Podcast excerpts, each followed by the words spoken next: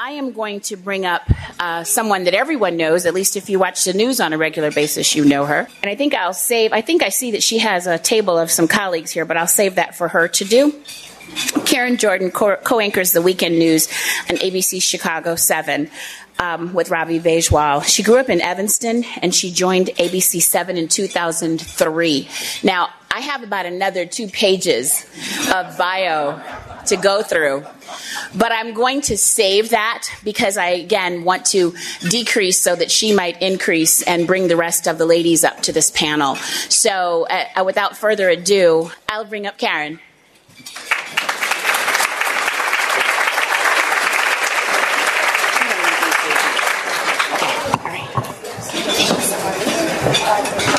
Thank you so much, Jackie. Uh, good afternoon, everyone. Good afternoon. So happy to be here today. Um, I am pleased to be filling in. Uh, my colleague Judy Hsu was originally scheduled to be the moderator of the panel. She had some laryngitis issues. Um, she's almost back up to speed, but doesn't want to overextend her voice. So they uh, asked me if I could pinch hit, and I was very excited to be able to do it. So, again, thank you, City Club, for having me for this panel. And thank you all for being here today. Do, is ABC 7 here? Does, I thought I saw maybe ABC 7 table, possibly yay, nay. Okay. Um, just want to give a shout out. Um, well, sure. Well, so without further ado, um, wanted to again thank everyone for coming to our discussion today. Very important discussion. Unfinished business chose closing the gender equ- equity gap for women and girls in Chicago. Um, and again, wanted to thank City Club for providing a forum to discuss this uh, really interesting and examine this issue. Just a little bit of background. Right now in Chicago, girls, a whole generation of them, are coming of age in a city led by women. This is even represented in our top offices of the city the mayor's office, the city treasurer, city clerk. However, we also know Chicago has a long way to go before achieving gender equity, especially in the workplace. So, today, our panel, and we have a dynamic panel, by the way, this is going to be very exciting. Um, they are going to tackle this issue and shine a light on some of these issues in Chicago's corporate culture. And of course, we really do want to address this head on, get into some real talk, uh, talk about some things, and we want to figure out how to start closing the gap for women here in the city. So, as we can see, this is definitely resonating with a lot of the audience here, mainly women, but we have our male allies in the audience. So, let's give yourselves a round of applause. Thank you for coming here. I uh, want to give a shout out to my dad, too. He is here, Robert Jordan. Yes. Uh, wanting to come check things out. So thank you for that. Um, okay, so let's bring up our panelists to the stage. First, we have Felicia Davis, President and CEO of the Chicago Foundation for Women.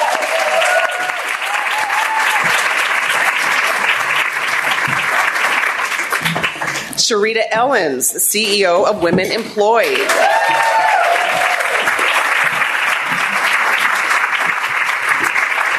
And Dorri McWhorter, CEO of the YWCA of Metropolitan Chicago. Thank you. I know. the fashion plates. Thank you, ladies. Thank you so much for being here today. Um, I just want to jump right into the discussion, opening this up a question for all of you. Um, what is actually one thing that you think people really don't know about the issue of gender equity in the workplace? And whoever wants to start? Of course, when you sit here, you get all the questions first. You're in the hot seat. it's, it's interesting, and this question is so hard for me. The reason is because I feel like we know so many of the issues that the question is, what do we do about them? And so the one thing people don't know, I feel like that is so relative in terms of what people focus on. But my my my take on that would be that the fact I mean, any statistic, pick one that resonates with you, quite frankly, whether it's pay inequality, um, uh, diversity on boards. You pick the issue, they're, they're all there. So the question becomes, what do you care most about for me and what do you want to focus on? Because that's the thing. I think we've studied the problem so long that I'm just so over it. Um, and we know the issues. And so the question is, for me, what do we do about it? So I don't know that people don't know. I think the, the biggest question is, what is it that we're going to do about it? Yeah. Interesting. Um, definitely in this room, I think uh, a lot of the people in this room um, understand the issues that go into uh, gender equity. I would think that one of the things that I think one of the common misconceptions is that if we just do equal pay for equal work, that that'll close the pay gap, and that is not the case at all. That there are so many uh, layers that go into gender equity and economic equity for women um, that it is a complex issue, and that you have to pull back the layers, you have to disaggregate the data, and the solutions can't be a one size fit all, that you really have to break those solutions down by women of color, um, by low, low wage women, um, and, until we can get to a solution. One thing I think um, everyone doesn't know, perhaps, that it's just not a woman's issue. And I know there are some great, brave men in the room today, but this isn't just a woman's issue. If Chicago and our region were um, in, a first class um, for gender equity, that would equal $53 billion with a B pumped into our local economy. That means that would be those women getting the wages that they deserve, and they would spend that money in our economy on their families, on the things that they're going without. $53 billion is being left out of our GDP because we are not a first class city when it comes to gender equity. And so I think that's something, the size of it, you know, I think people don't really understand that we're harming ourselves collectively when we do not offer equity. And that's right. I, I mean, that's a very interesting point. Research proves that empowered women are the fuel for a successful family. So, what are the roadblocks? Um, and I know Dorri talked about, you know, we know that there's an issue, but what can we do about it? So, it's interesting. So, that study that uh, Felicia mentioned came out, what, three, four years ago, and it was done by McKinsey. So, if you have McKinsey telling you that that number is in the, the tens of billions of dollars. The question is, at this point, you're not wanting to re- re- achieve that, or you would. And so I think some of the barriers are the willingness to do it. You know, it's interesting as I see this room full of some of my favorite feminists in this room, and so excited that we have the type of folks that we do in Chicago. The question is, why hasn't it changed? I'll tell you, because it's not the people in this room. And so, so for me, I just think that we have to be very deliberate about how do we get the message outside outside of this room and into the people that actually want to support us in doing something about it. Because I can pretty much agree that those in this room, we all, particularly this panel, I know we agree that uh, there's something needs to be done. So the question is, then who else needs to hear that message? Who else needs to understand that $58 billion number, $53 billion number? Um, who else needs to understand that? And how will we say that that's what's going to motivate them to actually do something? Because I'll, I'll, I'll go back on one thing, the question around what people don't know. What people don't know about, in my opinion, that they don't, they act like the things that happen in community aren't necessarily manifested in the workplace. Mm-hmm. And so people are so involved in doing community service out there, but they never do the work that they need to do in here because, by the way, those same representative people are in our four walls. So if it's one in four, it's not one in four women on the south side of Chicago experiencing domestic violence. It's one in four women, period, mm-hmm. in this room, in your workplace, everywhere. And so I feel like there's such a there's such a desire to grasp, uh, to want to affect people in community, but no one wants to do anything in the four walls fast enough. Um, to add to that, I think it's it's also about the fear of losing power and influence. At the end of the day, that's what it's about. You know, women make up half the population, we make up half the workforce, yet we're only represented by a quarter in the C suite, by a quarter in political representation in Congress. So representation matters, and it's because the people that currently hold the power and the influence also hold the power to make the decisions to move this needle.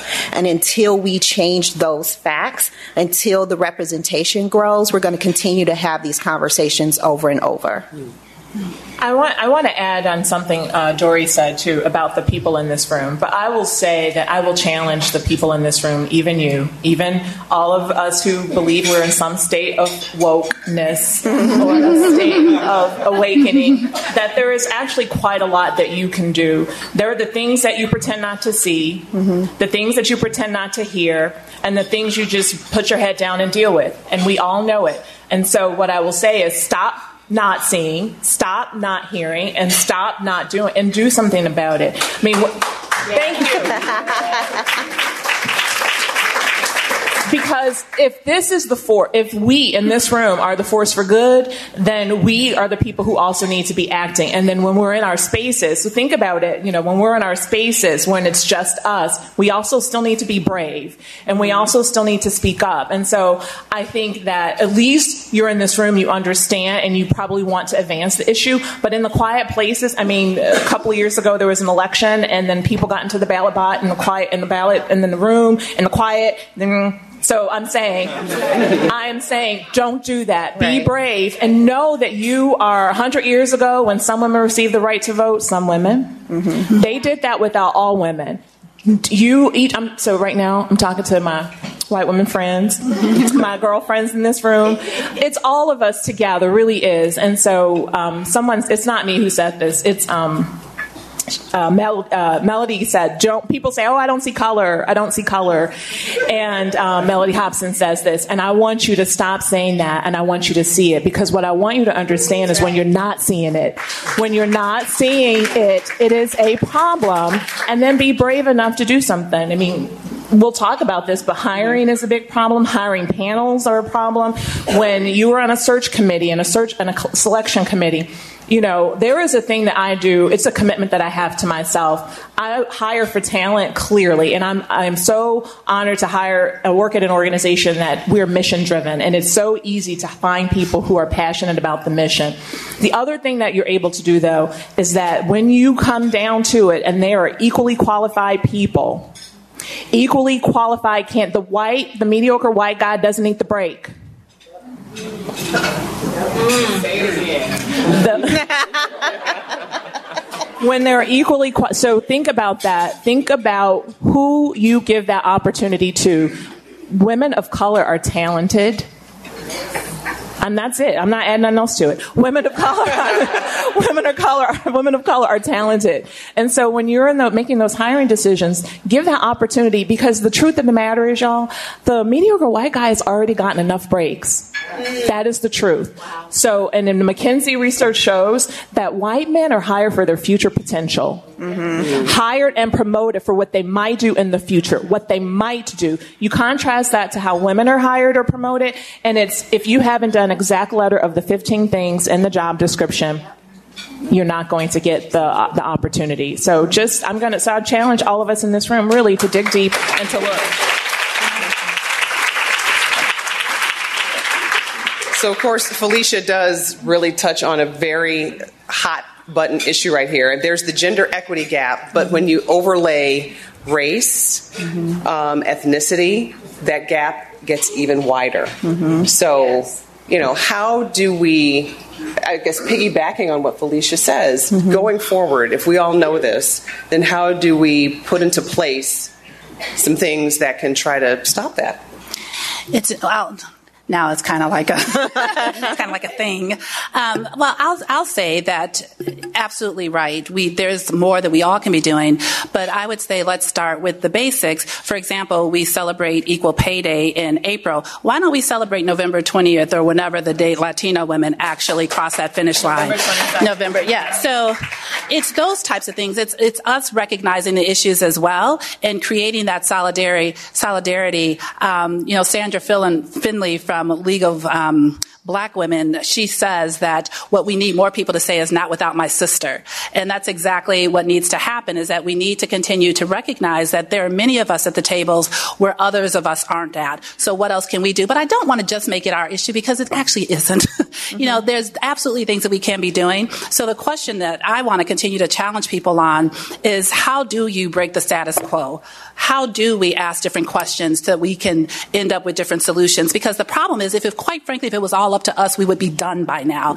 And I'm, you know, I'm trying to check myself because I'm like, I don't want to come off really angry, but I kind of am.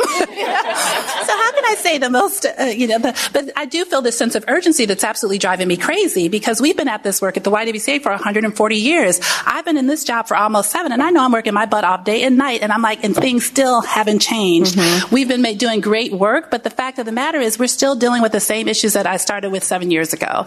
And, and I just refuse to keep being on this hamster wheel. So I'm like, we need to break some stuff now. Like we need to really change some things and really dig deep and understand what are those things that need to get changed and how soon can we make that happen. That will take all of us to do because one person trying to bring some stuff looks like a tantrum. Um, but, but if we collectively start working together to really break some things, and when I say break some things, I'm talking about institutional things. I'm mm-hmm. talking about all of the things that we have access to, really asking a different question that allows us to understand how can we set up new systems that when the old systems clearly have not worked for us. You know, one of my favorite quotes is by Bucky Fuller. He says, if you can't fight things by changing the existing reality, you create new models to make the old models obsolete. And it is so time for so many of these models to be obsolete. The workforce was not created for us in mind. It never was. So ask the question.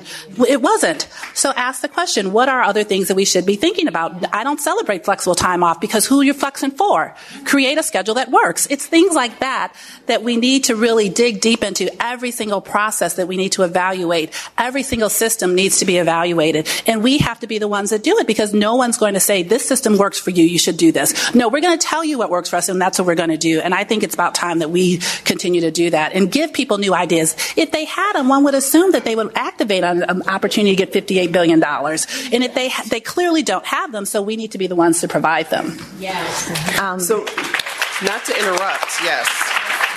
But uh, so Governor Pritzker actually signed a corporate diversity bill mm-hmm. in the mm-hmm. fall. Um, what implications do you think this actually has for business? Is this? I'll let start and then I'll jump in. I'm going to go back to a couple things. Um, one, in order to fix the issue and and deal with the fact that we don't have parity, but we have less parity when it comes to women of color, is that one we have to be honest about the systems of discrimination and bias that continues to perpetuate the disparity. Right? There is no um, no no reason why Black women and Latina continue to lag behind in every single indicator other than discrimination and bias.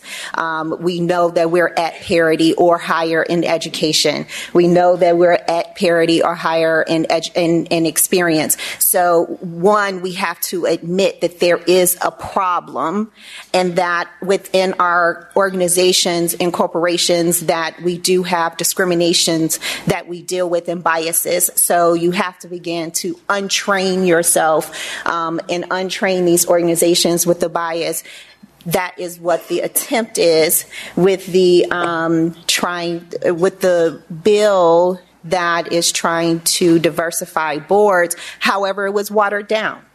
Um, you know, the attempt was so that there was at least representation of one woman, one African American, and one Latino on the board. What it came back, what actually passed, was that the organizations have to report out who's on their board. Yes, that is a step but that's not going to change it. And having one person on the board in today's uh, society is ridiculous that we even have to continue to fight and push for what is right to begin with when we are the major consumers, when we do make up the majority of the population.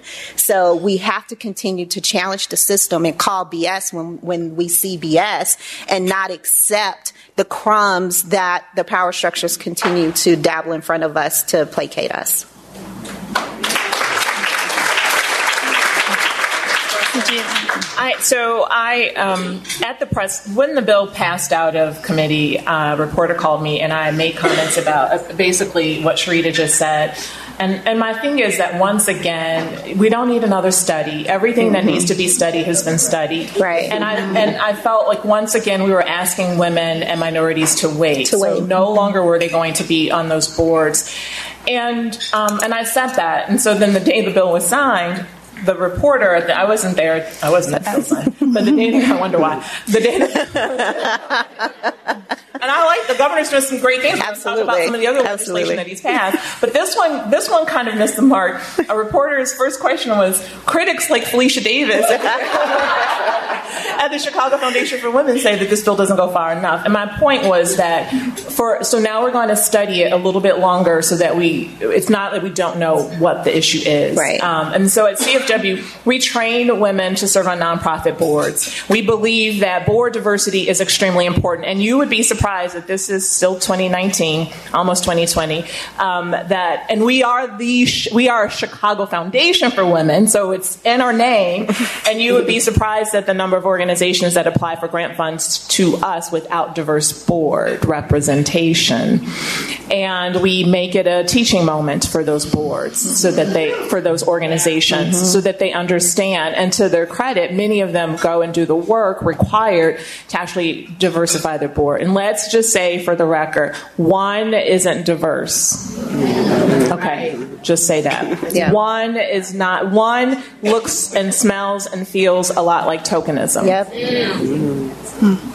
The only thing I'll add, and I agree with my, my colleagues, but I did think that this was really important because I'll tell you that um, the SEC hasn't figured out how to make boards, how to make companies be more transparent. Mm-hmm. They, not they haven't figured out, they don't want to. And so if we at the state level can absolutely provide this level of transparency, that really is, in my opinion, a huge deal because if we're in a capitalist society, the best way to change the, the system is through capitalism, right? And to, at least I hold that belief. And part of that is by if you can see who who has folks and who doesn't and make that transparent, that still goes a long way than what we have. They know that it's an issue, but now you can actually say how much of an issue it is. And then to really disclose and call out, um, in, in my mind, put on Front Street those who we believe are that diverse and really aren't because they have the diversity that we see represented in the community, but not necessarily in their boardrooms. And so I think that that level of transparency is super important, particularly because it's something by the country we haven't figured out how to do. Actually, it's not that we haven't, we don't want to do.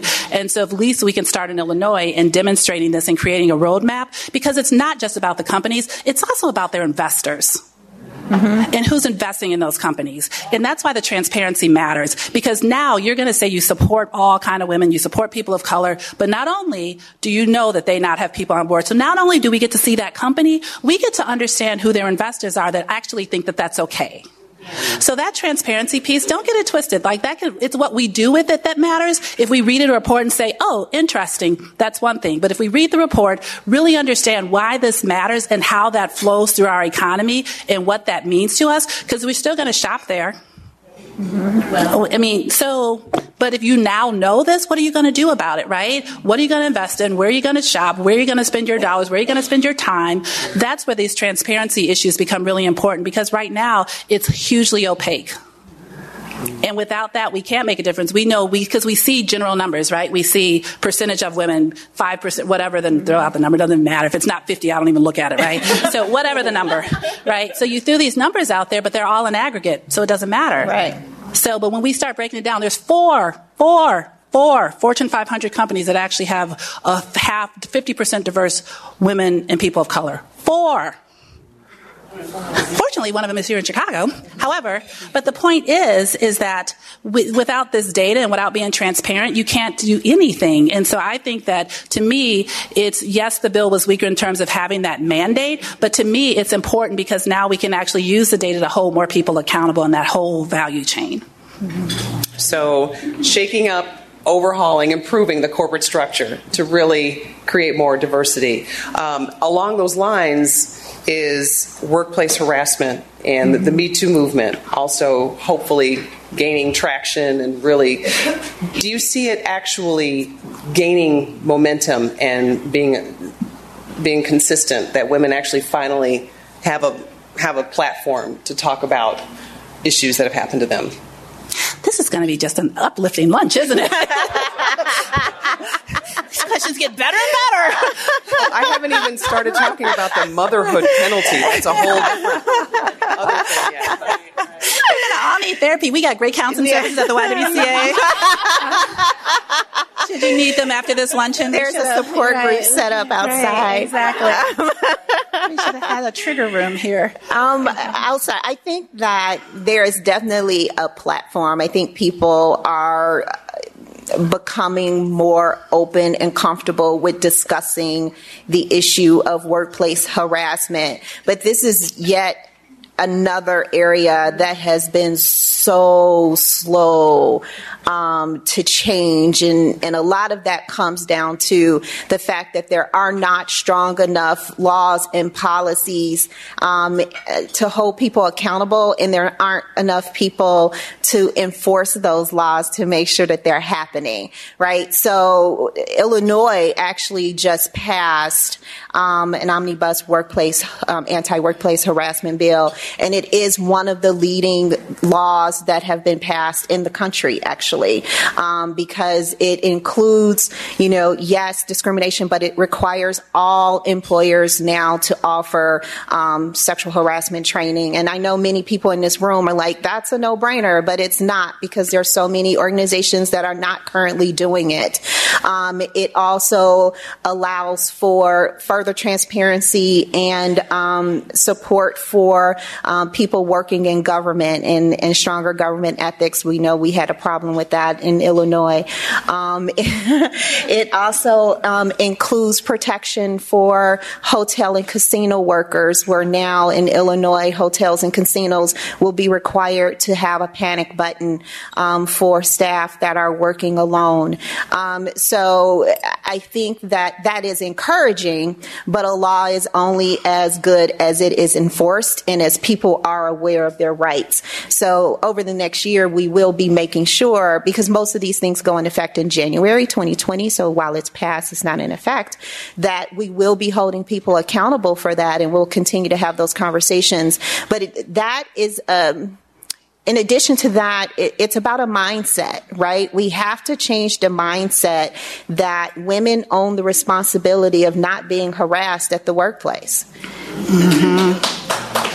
It is not our job not to go to work, not to get harassed, and that by calling um, calling it out that we're troublemakers. That by calling it out, we're putting our career investment in jeopardy. That we're putting promotions in jeopardy. There are women leaving jobs um, because they are being harassed at the workplace, and it's happening in every industry, every field, every level. Um, and those that are um, um most vulnerable are the ones least protected. And those are the ones that are in care and service positions in low wage jobs that can't afford to lose their job, that are afraid to speak out. So we have to be their voice and we just have to continue to, to say enough is enough.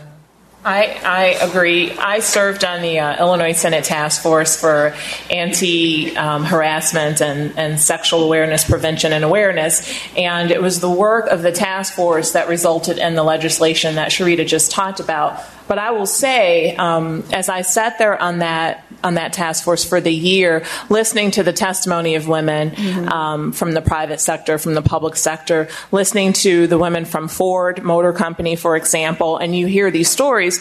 The other side to that is, while there is legislation, these the women at those companies, the companies are losing out also because think about this from a um, um, productivity standpoint if women are harassed and treated in such, such a way that they have mental health issues and they no longer want to come to work, and many of these things cross over into criminal thresholds mm-hmm. and people are not being held accountable, it actually impacts the bottom line of a corporation. And so if we can't touch you with it's the right thing to do and your heartstrings, then the other thing is to understand that there is a severe economic penalty that is being paid for that type of malfeasance in the workplace as well. And then second to that, I will say, is that there was a moment when I sat there and having been a public servant for much of my career, and I thought that laws go so far, then it's about people. Mm-hmm. So again, because while you pass legislation, it's also what I started with earlier, being in the room and pretending not to see and pretending not to hear what's going on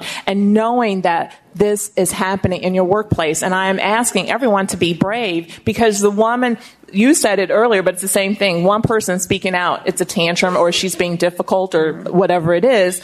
But when we're together, the force multiplier of that, of all of our voices being lifted together can't be ignored. Absolutely. And to me, this is this is the one area that I have probably out of all the issues that we face as women that I have the the least tolerance for. Um, primarily because again, this is an area that when you think about societal issues, it manifests itself in the workplace. The fact that we talk about domestic violence, sexual assault being one in four, I don't understand why that's so common and why that's okay. Mm-hmm. Like, why isn't it as common as lightning strike? Like, I would love for it to be one in one million. Why is it one in four? And we're just like, okay, that's to me so unacceptable.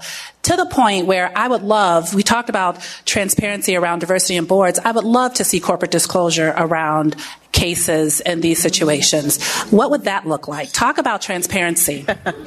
Give Uber, Uber, Uber, Uber, that sounds like a new name. Uber came out just last week with their report that they disclosed and we're transparent about it.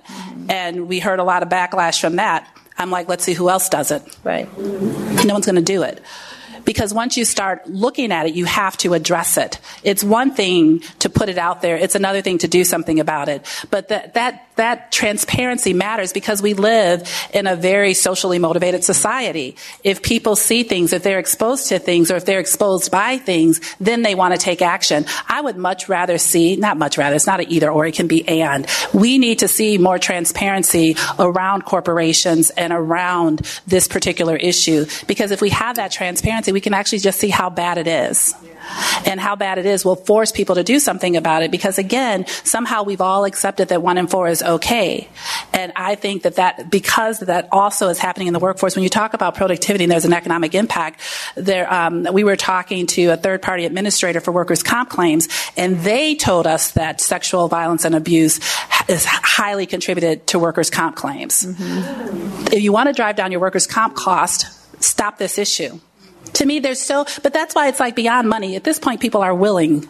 Because if you can't see if you can't get past the heartstrings if you can't get past the economic interest then what else is there? It's like they've done a cost benefit analysis and they say okay we'll just leave this set amount uh, to the side for lawsuits and we're okay with that because the you know the cost to actually do the training and change your policies and enforce your policies and get rid of leadership that are perpetuating the issue for them that costs more than the settlements that they have to pay out but until they understand that, and I love the idea of making them report that because how, how much of the workforce would they lose? How many women will say, I'm not going to work for that company? That's ridiculous. So then you lose in talent and everything else. Well, and absolutely. And we always think about the cost, but what you don't know is the potential and the opportunity because you never right. access it. That's right. Yeah. And that's to me the biggest, the biggest problem with all of these inequity issues is that we actually don't know what this country would ever look like if we actually did not discriminate against all these marginalized folks. Right. We don't even know what's possible for this country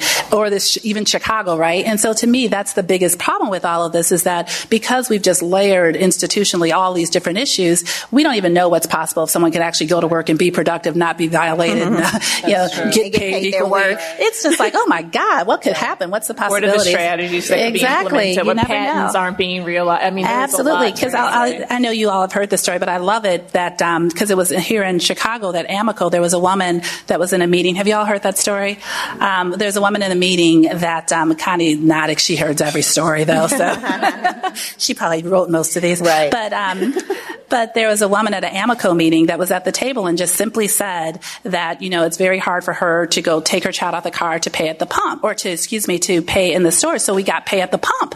And so imagine like and how convenient have that made all of our lives, right? Because this one woman with her challenge was able to bring that perspective. Right. Now I'm convinced that there was some man somewhere saying that we need gas station TV because we do not need ESPN at the pump. However, however, we still have pay at the pump. So to, but there's just an example of just one woman's perspective, um, what that could do. And I just feel like we're missing out on all these people's perspective because we have made it just so difficult for people to just live and be a person at work. Right. Mm-hmm. See, I told you that they were dynamic.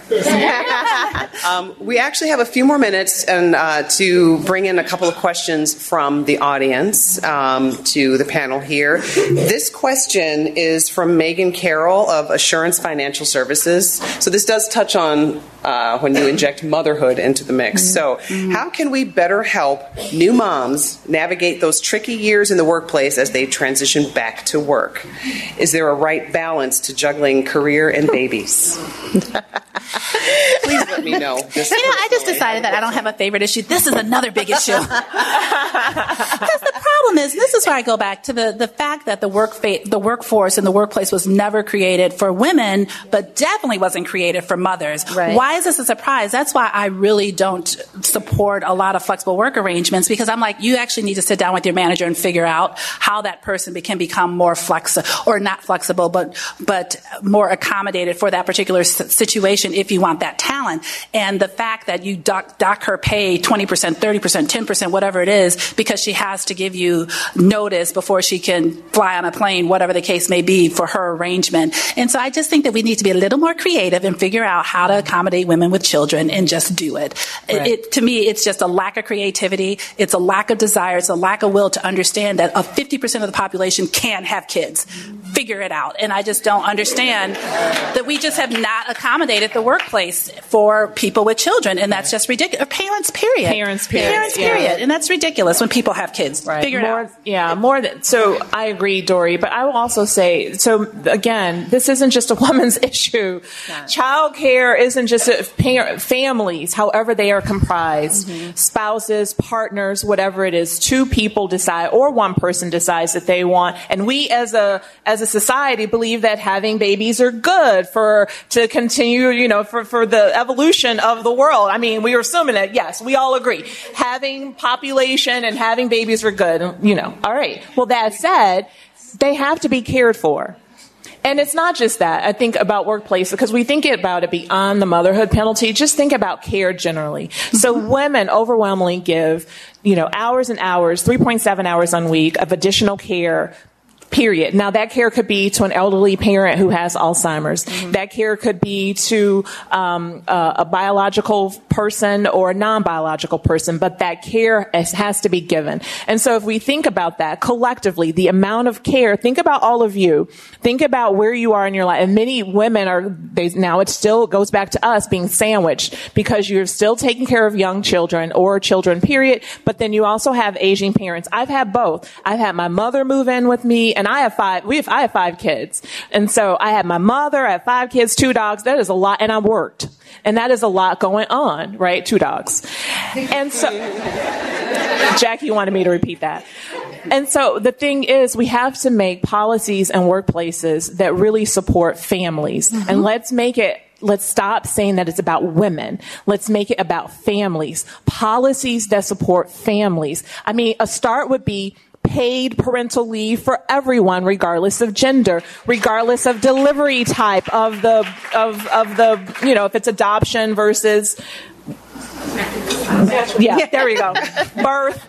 Everybody's birth. So I hate to say, right? But I mean, we have to be, re, we have to really say, what is it that we're trying to achieve as a mm-hmm. society? And, and that's for people to be able to parent with dignity. and and it's it's it's about putting humans first, right? So it's it's it's yes, care for the family, but it's caring for me as a person, and to understand that after I have that child, or if I have to take care, I'm sandwiched right now as well, taking care of my mother. You need that time off, and a lot of people can't afford to take that time off, so we need paid sick time. We need paid family and medical leave. And, you know, it, it- we only have right now eight states that have paid leave in this country. Eight. So we pay, we passed paid sick time in Chicago a couple of uh, years ago, but so many municipalities opted out that we're now pushing for paid sick time within the state, and we're also pushing for paid family and medical leave insurance so that everyone can afford to take time off to take care of their loved ones, no matter who that loved one is. The other part of that is about balancing motherhood and working. Hmm, There are tons of support groups with that, and I, I, I don't know that you ever find that right balance, right?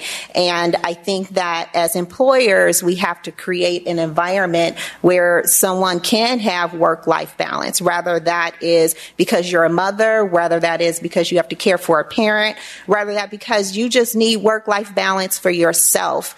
Um, it is a responsibility of all of us as employers to create those environments for everyone. And, and if you have a lot of working mothers in your organization, cr- create an employee resource group so that they have an opportunity to support one another and then come to you as a collective and not just one voice and talk about some of the policy issues that may be within that particular organization that is harming them from having that, that work life balance. But at the minimum, everyone in this room should be supporting the passing of paid sick time and paid family and medical leave. So when you see my action alerts come out, get on the phone call and start calling your legislators and at the federal level. Know that that bill is currently sitting in the House. Mm-hmm. It's not going to go anywhere in the Senate. Mm-hmm. So the goal is to get it passed at the federal level within the next year and then within the Senate level within the next two years and we'll have a federal program. But at the minimum, Illinois can lead in this. All right, I think uh, I want to end on one last question. Uh, this will be a positive note. okay, great. Okay. Uh, because this has been really wonderful, and we're talking about diversity, closing the gender equity gap. Well, let's let's look to the companies that are actually actively doing that. This is inspired by um, Heidi Graham. This is a question from Le- she's with League of Women Voters in Casa Cook County. Um, where can we find the companies, and what are the companies actually fighting the good fight and, and being, being good examples of having diversity. Northern Trust is one. Mm-hmm. Um, you know, this there are actually this is a happy question because there are actually a lot of companies that are doing good um, in the in doing good relative to women's empowerment issues. Um, for example, the YWCA we launched an Impact Shares YWCA Women's Empowerment Exchange Traded Fund to rank those and identify those. And so there's 200 companies on that particular um, listed within that index. And Morningstar compiled the index, and so that's a great place to start to look at those companies and then start digging down. And I will say they're the top ranked by their sector because no one's perfect. We mm-hmm. all know that, or we wouldn't be having this conversation today. But I do think that there are a lot of companies that are doing the right things. Northern Trust is on our index. McDonald's is in our index. There's a lot of companies that I do think are looking at um, women's empowerment very broadly. So women on boards, and we need to look at more than one factor too, because mm-hmm. no one is always doing one thing well. So you need to look at a number of factors. Um, so women on boards is huge. Looking at companies that um, women in leadership as well well as supply chain diversity. We forgot about the economic impact we can have mm-hmm. with these companies and how they focus on women. All of the policies that we've talked about today, paid time off, fam- with uh, sick time, family time, companies that are doing things like that, sexual harassment policies.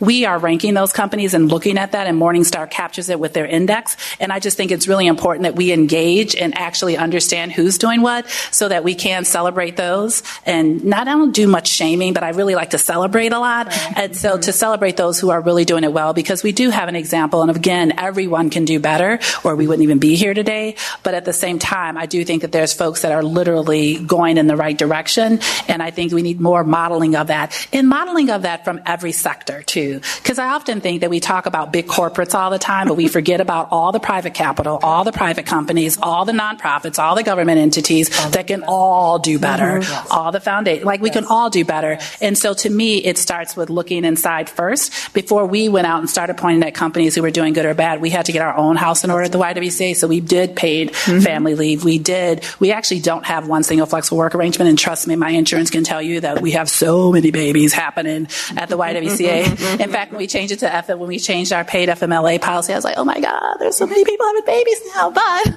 um, but my point is, is that I think that we have to model the behavior that mm-hmm. we want others to do. And so, and I can go on another um, soliloquy about the nonprofit sector of itself doing these things too. But but it's really important that I think we model everything that we want to see big corporations do as well. Um, yeah, I, I, the modeling is important. When I took over at Women Employed, um, we had a pay equity survey done um, to make sure that we were walking the talk, um, and we had to make some adjustments. And you know, and that's not because it can creep in anywhere. Um, so you you have to make sure that you're modeling the behavior. We look at our vendors, and we want to make sure that we are using women and uh, minority businesses and vendors as much as possible. That's not all always to, it's not 100% of the time, but as much as possible. So that modeling is, is really important. And to your, um, Dorri, to your point, we have to look at nonprofits We have to look at nonprofits in the public sector. You know, when we were uh, recently pushing for the Fight for 15 and the one fair wage within the city, one of our biggest pushbacks were from the nonprofit sector.